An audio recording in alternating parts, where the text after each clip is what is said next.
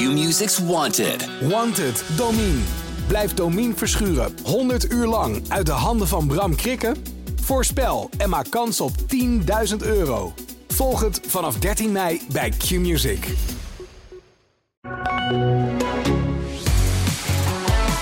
Drie weken hebben we geen race gehad, maar wat levert dat nou precies voor updates op op die auto? Want ze mogen wel in die weken klussen natuurlijk. Gaan we nu wel of niet sprinten in Baku? En laten Ferrari en Mercedes zich een beetje in slaap sussen door de Red Bulls? Dit is de Pitstop, dit is Pitstop, de Formule 1 podcast van AD Sportwereld. We zijn er elke zondag. Vandaag met onze marathonman Marijn Abbehuis. Mijn naam is Etienne Verhoef. Ik moet even beginnen met excuus. Ik heb Nou. natuurlijk vorige week met Arjan een beetje gewet eh, op welke tijd jou binnen zou komen. En ik had een beetje gegokt op het feit dat jij zaterdagavond padellen met de redactie. Zaterdagavond nog feestje, eh, biertje erbij. Ik weet ongeveer dat je dan ook daar gezellig aan mee kan doen. Dus ik had een beetje gegokt op ah, 3 uur 40, 3 uur 50. Maar het was sneller, hè? Nou, maar uiteindelijk zit jij er dichterbij dan Arjan, hè? Ja? Het was eh, eigenlijk helemaal on point, jouw jouw jouw voorspelling. Mhm. Behalve eh, dat het wel nog iets langzamer was dan, eh, dan dat het uiteindelijk is geworden. Maar ja, ik, nee, ik had een stuk sneller willen lopen dan dat, eh, dan dat is gebeurd. Maar die zaterdagavond zat je natuurlijk in de weg, hè? Nee, nee, nee. Eerlijkheid gebied te zeggen, ik heb, eh, het was 2,5 uur lang padellen. Daar heb ik wel gewoon fanatiek aan meegedaan. En ik heb ook echt wel meters gemaakt in die kooi. Maar daarna ben ik gewoon meteen naar huis gegaan om pasta te eten. En ik heb het, eh, het bier laten staan. Dus, dus dat viel allemaal mee. Maar ik had het echt super koud tijdens de, tijdens de race. Ik Echt had, ja, ik voelde me helemaal niet, niet lekker eigenlijk. Ehm, dus ehm, eh, ik ging weg op een tijd van 2,59. Ja. En eh, halverwege zat ik daar ook nog op. Maar toen, ehm, ja, toen, toen kreeg ik het steeds kouder en eh, ja, het voelde, voelde niet goed. Dus het tweede gedeelte heb ik ja, af en toe pauze genomen om hem uit te lopen. En toen dacht ik, want ik had de podcast al geluisterd, ik ga precies tussen jullie tijden in zitten. Eh, dus daar had ik erop getimed. Alleen, eh, ja, ik, eh, de marathon duurde uiteindelijk eh, 42 eh, kilometer en eh, 560 meter voor mij, of 650 zelfs. Dus daardoor ja, heb ik me een minuutje misrekend en heb jij de wetenschap gewonnen, weet je. Oh, ik zal even tegen Schouten zeggen dat hij binnenkort wat kan langsbrengen. Dat is goed om te weten, dit. Maar goed, je hebt het wel gedaan. Maar en lees ook wat les. Voortaan op die circuits even twee rondjes lopen, hè, in plaats van één. Nou, dat, dat doe ik altijd. Dat doe ik altijd. Maar je, ik heb echt altijd op straven, maar één rondje bij jou met de tijden. Ja, maar dan, de, als je, dat komt omdat als je meerdere keren dat rondje loopt, dan zie je niet eh, eh, twee keer het, eh, hetzelfde rondje. Dan zie je één rondje en dan zie je het aan de afstand. Ah. Nee, ik heb echt wel, echt wel genoeg gelopen op die, op die circuits. ehm, vooral in, ehm, in Saudi-Arabië. Ja. Ehm, en in Australië heb ik ook wel veel gelopen. Maar misschien dat ik het daarom wel zo koud had. Want ik heb bijna alleen maar eh, met, met 25 graden heb ik getraind natuurlijk. En kan je in Baku ook op het stratencircuit eh, lopen? Want het is natuurlijk een stratencircuit. Kan je daar, dus gewoon afgesloten helemaal die drie dagen zo meteen en dan... ehm, Ja, zo, zo, zolang er niemand op het circuit mag komen, dan kan ik er juist wel hardlopen met mijn, eh, met mijn accreditatie. we gaan het straks over Baku nog hebben. Maar ik vind dat oude stuk van die oude stad in Baku vind ik heel gaaf om te zien als die wagens daar doorheen gaan. Ja, ik heb er ook super veel zin in om, eh, om, daar, eh, om, dat, om dat, eh, ja, dat rondje te rennen. Ja, En om er gewoon te zijn, hè, want ik ben er nog nooit eerder geweest in Azerbeidzjan. Dus ik kijk er wel echt naar uit. Ik hoor hele goede verhalen ook, ook over, ook hoe het is georganiseerd en de sfeer eromheen. Dus ja, ik heb er wel echt zin in. Ja, even voordat we over Baku gaan praten en of we wel of niet gaan sprinten. Normaal is het in de zomer drie, vier weken vrij. En dan moeten die monteurs die moeten thuis zijn bij moeders de vrouw en bij de kinderen. Die moeten dan hun sociale leven proberen op te pakken in vier weken. Maar ze mogen niet in de fabriek. Er mag niks gebeuren. Geldt ook voor, voor jullie. Jullie mogen ook vier weken lang niks over Formule 1 schrijven. Eh, ja, dat is een regel bij het AD. Dat weten mensen niet, maar dat is echt zo. Eh, maar nou is het wel zo eh, dat deze periode hebben we hetzelfde eigenlijk gehad. Vier weken lang. Ja. Alleen nu mogen ze wel in die fabrieken werken, toch? Ja, ja, dat is natuurlijk een groot verschil. Ehm, want inderdaad, wat je zegt, normaal gesproken is het verplicht vakantie. En dat is hartstikke logisch en hartstikke terecht. Want die mensen, zeker in die fabrieken, dat wordt wel eens onderschat, denk ik. Die maken echt bizarre eh, werkdagen en uren. En ja, die zijn zo gepassioneerd. Dus de, het houdt ook nooit op. Het hoeft ook nooit op te houden. Die ontwikkeling die, die staat nooit stil. Ehm, dus die zomerstop is ervoor bedoeld om, om ze echt, echt eventjes ehm, eh, rust te geven. En nu heb je eigenlijk inderdaad de drie weken pauze gehad. Wat de zomerstop tegenwoordig ook nog maar is. En, en is het allemaal niet, omdat deze drie weken eh, ja, bij toeval is ontstaan. En eh, ja, ik verwacht eigenlijk best wel dat dat, dat wat oplevert. Ehm, zeker ook omdat we vanuit bepaalde renstallen daar ook al wel hints over gekregen hebben. Met name bijvoorbeeld bij Mercedes, hè, waar ehm, eh, Russell heel duidelijk heeft gezegd van nou, ik heb begrepen, in de windtunnel hebben we best al flinke stappen gezet. Als we die dan de komende week eventjes goed kunnen testen, dan, eh, dan hebben we in Azerbeidzjan echt een mooie update. Dus ja, ik ben heel benieuwd. Ja, en ze hebben ook volgens mij gezegd bij Mercedes dat ze in delen de updates gaan doen. Hè? Dus niet in één keer, maar het wordt steeds per, on, per race ongeveer komt er wat anders op. Ja, dat, kan ook bijna niet anders, want ze hadden natuurlijk zoveel wat ze wilden ontwikkelen. Hele auto is een nieuwe auto eigenlijk. Ja, precies. Hè? Alleen de vloer uh, uh, zou, zou volgens mij gelijk blijven. Uh, als ik het me goed herinner uit, uit Saoedi-Arabië en de tirade van, van Toto Wolff. Ja. Uh, dus ja, dat moet wel. Maar de grootste update wordt in Azerbeidzjan uh, verwacht, ja. voorlopig. En waar zouden zij het dan op kunnen winnen? Dus als je dan kijkt naar bijvoorbeeld, nou, we hebben het nu over Mercedes gelijk, maar waar kunnen die het op winnen dan? Ja, aerodynamica denk ik vooral. Hè? De verhalen die je hoort over waarom zij vooral die plank hebben misgeslagen is omdat die lucht, dat heeft uh, Tom Coronel vorige keer goed uitgelegd, ja? dat die lucht wegvalt. Dus ja, ze zal misschien ergens iets aan de sidepods worden, worden, worden veranderd. Of ik, ik probeer het maar in te vullen. Mhm. Mm -hmm. Dus aan die aerodynamica zal, ja, daar zal denk ik de grootste uh, slag worden geslagen ja. door hen. Nou kom ik een aardige analyse tegen, uh, waarin werd gezegd, nou ja, weet je, misschien heeft, uh, hebben Ferrari en Mercedes zich wel in slaap laten sussen door het hele vorige seizoen. En de, het verhaal was, Ferrari vorig jaar de eerste races uh, deed competitief mee, hè, met, met Red Bull won ook. Verstappen viel een paar keer uit, moet wel gezegd worden.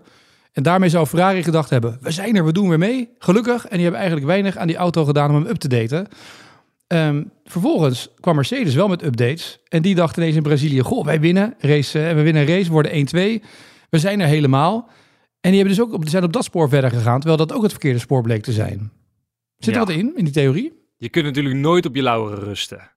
Dus, en al helemaal niet als je niet structureel het gevoel hebt van wij zijn, wij zijn duidelijk de beste. En dat kunnen ze natuurlijk allebei nooit hebben gehad. Want Nee. ook met een veel betere Ferrari eh, won eh, Leclerc in Saoedi-Arabië niet van Max Verstappen. En eh, Mercedes heeft één race gewonnen afgelopen jaar. Dus ja, dat zij in slaap gesust zouden zijn, dat lijkt me totale waanzin. Want eh, Maar kan het zijn dat je verkeerde afslag kiest doordat je denkt, we zijn op de goede weg, we winnen in Brazilië. Dit is de, de, de wagen waar we op vo- voort moeten borduren. En dan blijkt het eigenlijk dat je toch de verkeerde afrit hebt gekozen. Ja, dat, daar kan ik me wel, wel wat bij voorstellen, ja. Eh, hier, daar hebben we het ook al best wel vaak over gehad. Eh, en dat waren natuurlijk de geluiden die we aan het begin van het seizoen vanuit Mercedes kregen. Van nou, eh, wij zien ontwikkeling. We hebben ontwikkeling bij onszelf gezien. En we denken dat we die kunnen, kunnen doorzetten. En we denken dat we, dat we dit seizoen sneller stappen kunnen maken dan vorig jaar. Maar ja. Ja, kijk, bij Mercedes vind ik, blijf ik het lastig vinden. Hè? Want als zij, als zij inderdaad het idee hebben van als we dat purposing eruit halen. En we hebben best wel een snelle auto. En hij ziet er echt hartstikke agressief uit. Eh, dus je moet toch ook iets anders willen dan, dan de concurrentie. Zeker als je zo'n goede fabriek hebt. Hè? Al Ja. jarenlang, dat, die al jarenlang levert. Dus ik kan me echt heel goed voorstellen dat ze denken: oké, we willen niet Red Bull kopiëren, we willen Red Bull verslaan. Dus dan zullen we iets moeten hebben. En als ze er echt van overtuigd zijn dat hun concept in potentie beter is dan het concept van Red Bull. Ja, dat is wel eigenlijk de enige manier om te winnen in plaats van tweede te worden. Maar ja, ja bij Ferrari zie ik eigenlijk nul ontwikkeling. Nou ja, aan de kant. Nieuwe, nieuwe teambaas, nieuwe dingen. Maar dat is het dan Ja, ook wel een verandering, maar is dat ontwikkeling? Nee, dat, dat hoeft. Ja, dat is de vraag een beetje. Maar qua wagen niet. Nee, ik bedoel, dat, dat wordt niet beter. Nee. Maar misschien dat ze de afgelopen drie weken een hoop hebben bedacht en doorontwikkeld. Ja, nou, eh, dan laat ik me verrassen. Maar van, van Mercedes verwacht ik meer dan van Ferrari. Ja. Welke teams verwacht je nog meer van? Eh, dat wat, ik bedoel, ik kijk even naar de auto van Nick de Vries, eh Alfa Tauri. Je moet eigenlijk wel verwachten dat daar ontwikkeling in, in komt. De vraag is of je kunt verwachten dat zij echt een grote stap zetten. Want ja, iedereen zal dat willen. En, en, en zij zullen echt wel, echt wel goed voor de dag moeten komen. En op de een of andere manier heb ik, als je dan kijkt naar die, naar die eerste week, heb ik het idee dat bij McLaren al wel wat meer eh, progressie wordt geboekt. Dat er misschien zelfs, nou ja, bij Alpine ook wel wat progressie wordt geboekt. Dat zijn teams die, die, ja, die er aan het begin al wat, ja, waar we wat meer van hadden verwacht. Dus waar misschien de basis wat beter van, van was. Ehm, En dat is bij, bij Alfa Tauri natuurlijk niet het geval. Dus je hoopt heel erg dat zij flink zich hebben ontwikkeld en dat ze echt met goede updates komen. Maar ik vind het moeilijk om te bepalen of je daar echt een verwachtingspatroon aan kan, kan hangen. Nou, laten we dan naar het verwachtingspatroon van Nick de Vries gaan. Want die uh, is natuurlijk binnengekomen en in het begin werd gezegd... nou ja, Nick, hij spreekt zijn talen, weet je wel. En er werd al bijna een soort van teamleidersrol toegedicht. Maar als je kijkt naar de coureurs die in alle races de meeste plaatsen gewonnen hebben... dat zijn er de twee, Lewis Hamilton en Yuki Tsunoda. Ja. Dus de Vries hobbelt er toch als tweede man nu achteraan een beetje in dat team, hè? Ja, ja, ja, en hij moet, hij moet ook niet te streng voor zichzelf zijn. Wij moeten ook niet te streng voor hem zijn. Arjan die, die hamert daar eigenlijk al het hele seizoen heel erg op. Uh, ja, het is niet zomaar wat. Um, hij is gewoon een rookie. Oké, vorig jaar heeft hij iets heel moois laten zien. Ja. Uh, op een dag dat het allemaal perfect samenkwam voor hem. Tot nu toe, moet je eerlijk zijn, heeft hij denk ik elke race wel iets van pech gehad. Uh, iets van wat niet helemaal binnen zijn eigen macht lag. waardoor hij minder heeft gepresteerd dan, had hij, dan dat hij had kunnen presteren. Dus zeg maar die dag dat alles samen is gekomen, die heeft hij nog niet gehad. Daar zit hij ja, met smart op te wachten. Wij allemaal zitten daar met smart op te wachten.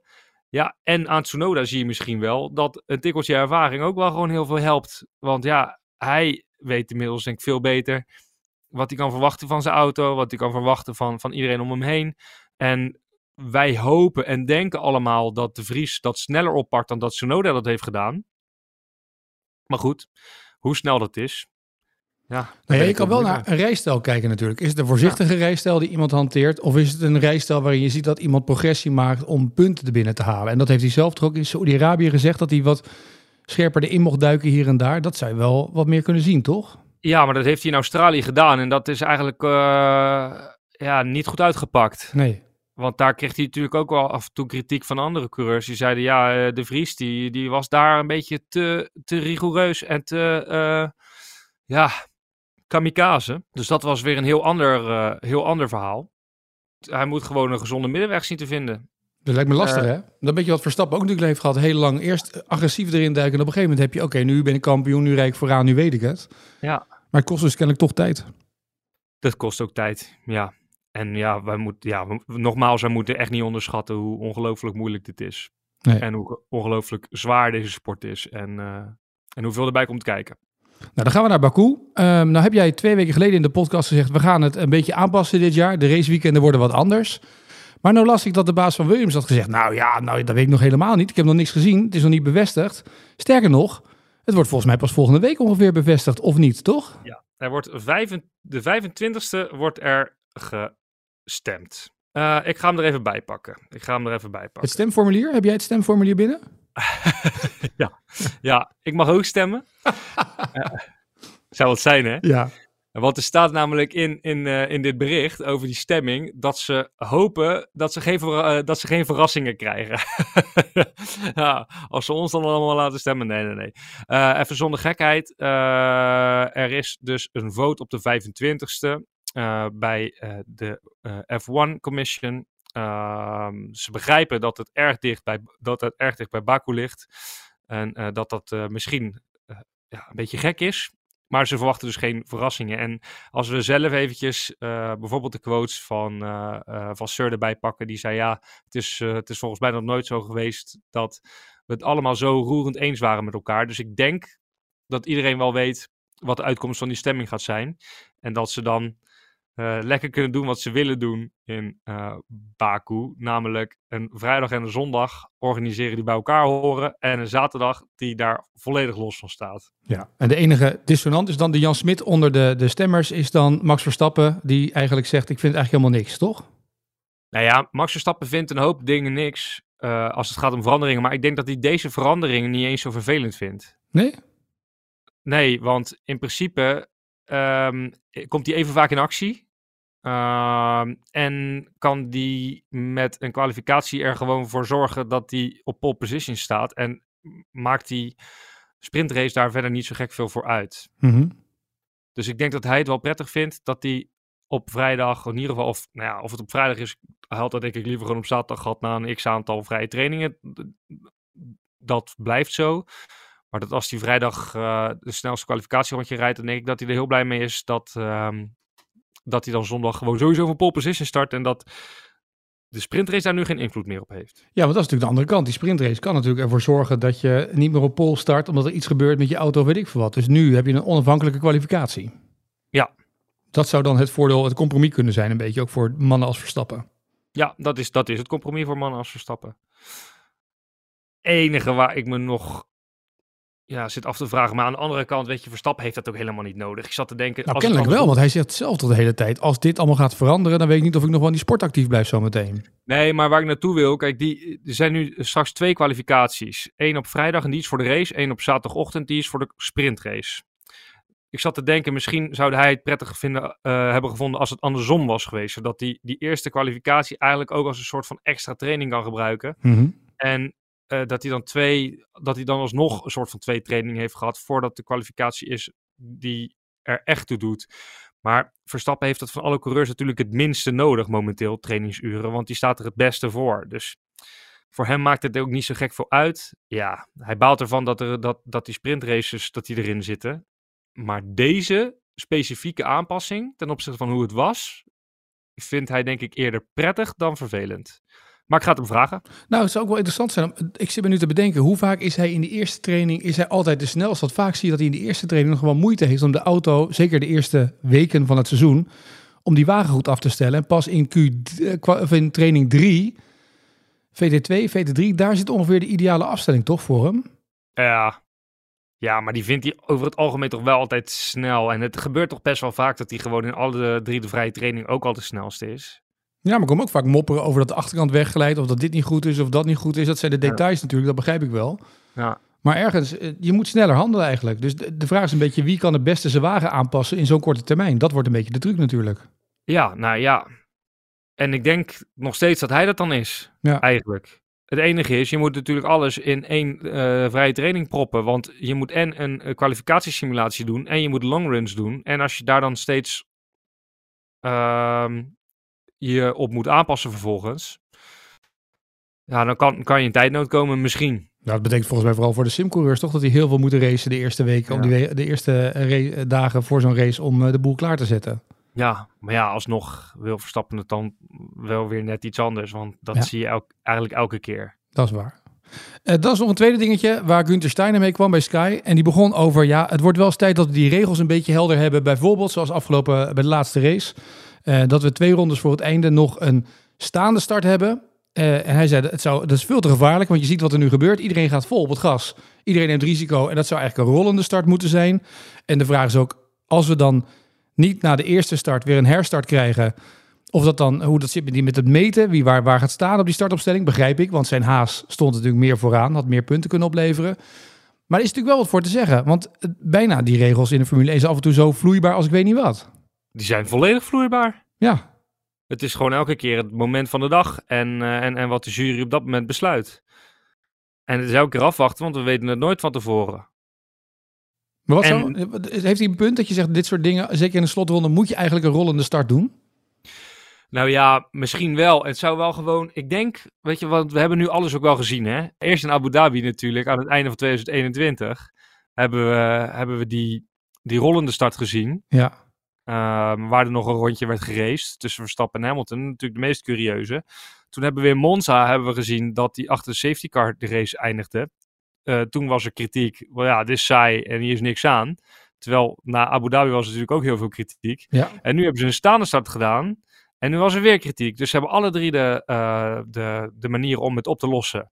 Zo'n eh, zo'n safety car situatie, zo'n rode vlag of weet ik veel wat aan, een, eh, aan het einde van de race. Ze hebben alle drie de verschillende opties hebben ze uitgeprobeerd. En er is altijd kritiek geweest. Dus je kunt twee dingen doen. Concluderen dat je het nooit goed doet. En dat je het per moment blijft aanvoelen. En dat iedereen zich afvraagt, oké, wat gaan we nu doen? En dat het eigenlijk een soort van extra spanning brengt. Of je bepaalt nu van tevoren, wat willen we nou eigenlijk? En dan gaan we er ook niet meer over zeiken. Nee. En het lijkt erop dat Gunther Steiner daar, eh, daar eh, naartoe hint. En ik denk dat het voor de duidelijkheid en vooral voor de kijker eh, heel prettig zou zijn als, eh, als dat gebeurt. Ja, het maakt wel iets. Wat is een beetje hetzelfde als dat we nu in een tenniswedstrijd zeggen, midden op Wimbledon, dat we na een week zeggen, nou weet je wat, de tiebreak gaan we eruit halen, want het duurt te lang. Ja. Dus degene die het eerste punt maakt op 6-6 daarna, die heeft de set gewonnen. Dat ga je ineens doen. En dan zeg je richting de finale, zeg je, nou weet je wat, het was leuk. We gaan er toch nog iets anders doen. De hele tiebreak gaat eruit. Je moet een verschil van twee hebben. Ja, ja, nee, ja, ja. ja.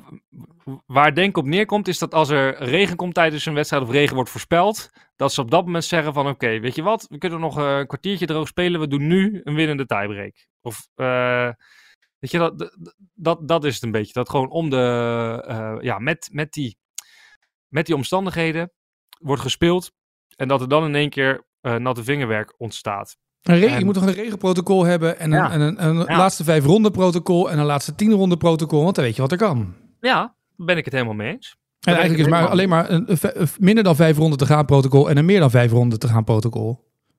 Ja, dat lijkt mij ook. Ja. En dan, uh, en dan moet je je afvragen, wat is dan het protocol? Nou, daar mogen Want... zij over beslissen, hoeven wij niet, maar... nee, ja, ja. ja oké, maar dan nog, weet je, er zijn natuurlijk allerlei onderzoeken geweest. Abu Dhabi, dat was het niet. Iedereen nee. is het erover eens, daar is Ma Michael Masi voor weggestuurd. Dat absoluut niet. Terwijl als ik er nu naar kijk, volgens mij is dat gewoon het beste compromis. Rollende start uh, en gewoon gaan. Ja, ja, precies, ja. Want safety car, ja, dat vindt niemand leuk. Nee. En, en je zit eigenlijk, onderdeel van deze sport is dat je als kijker zit te wachten op een safety car situatie, op een crash. En dat de boel dan weer helemaal door elkaar wordt geschud. Want dat maakt het altijd leuk. Dan ga je op het puntje van je bank zitten. En dan denk je, wow, wow spektakel, daar gaan we weer. Ja, dat heeft mij altijd verbaasd dat ze dat niet hebben gedaan na dat hele incident in Abu Dhabi met Verstappen en Hamilton. Dat je zegt, uh, we willen sowieso niet eindigen met een safety car. Dus het is altijd uh, eindronde, safety car, maar dan plus twee of plus drie. Dat je nog in ieder geval drie rondes rollende start race hebt of zo. Dat je Ja. altijd nog een race hebt op het einde. Dat is een beetje Amerikaans. Ja. Maar dat is wel natuurlijk wat je wilt zien. Ja, ja je hebt natuurlijk in, voor, voor die, met, die met dat scenario heb je natuurlijk een hele grote geluksfactor. Hè? Eh, Ben je toevallig net naar binnen gegaan om eh, nieuwe banden eronder te leggen? Of doe je dat niet? Dat is natuurlijk, ja, dat is een beslissing die je puur op onderbuikgevoel neemt. Want je moet erop gokken dat je, dat je tegenstander dat ook doet, of juist niet. Ehm, dus dat maakt het natuurlijk zo lastig. Aan de andere kant, ja, ja, dit, dit was het niet, toch? Australië. Nee. Nou ja, Dit was het niet. moet wel zeggen, ik heb wel weer spektakel gezien. Want ik dacht bij die eerste bocht en die tweede bocht, ik denk, nou, dat hadden we ook Ja. niet gezien bij een rollende start natuurlijk. Nee, klopt. Het was, het was wel spektakel, maar ja, wel een zinloze spektakel. Zeker aangezien alles weer is eh, teruggedraaid. Er is voor, voor miljoenen aan schade opgelopen. Ja. Dus ja, dan denk ik, dan denk ik toch, dan denk ik toch eh, achter de safety car. Ja. Laatste, laatste vijf rondjes een rode vlag is achter de safety car verder. En dan uiteindelijk nog één of twee rondes en daarna racen als de baan vrij is. Want die Ja, rondes- lijkt mij, lijkt mij het mooist. Ja.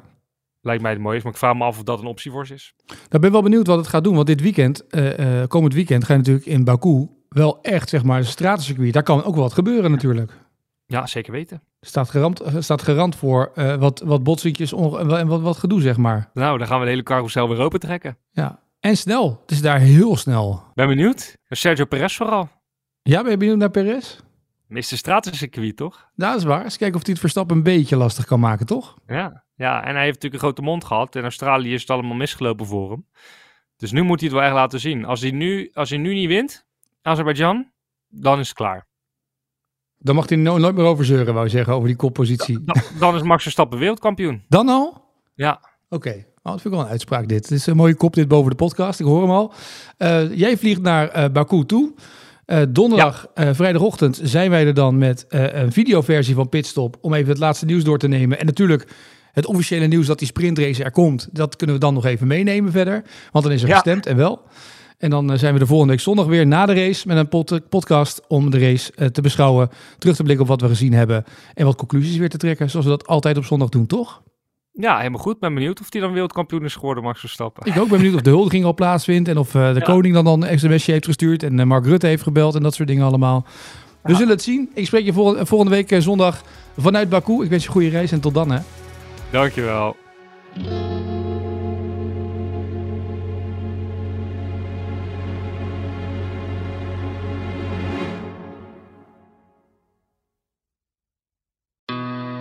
Q-Music's Wanted. Wanted, Domine. Blijf Domine verschuren 100 uur lang uit de handen van Bram Krikken? Voorspel en maak kans op 10.000 euro. Volg het vanaf 13 mei bij Q-Music.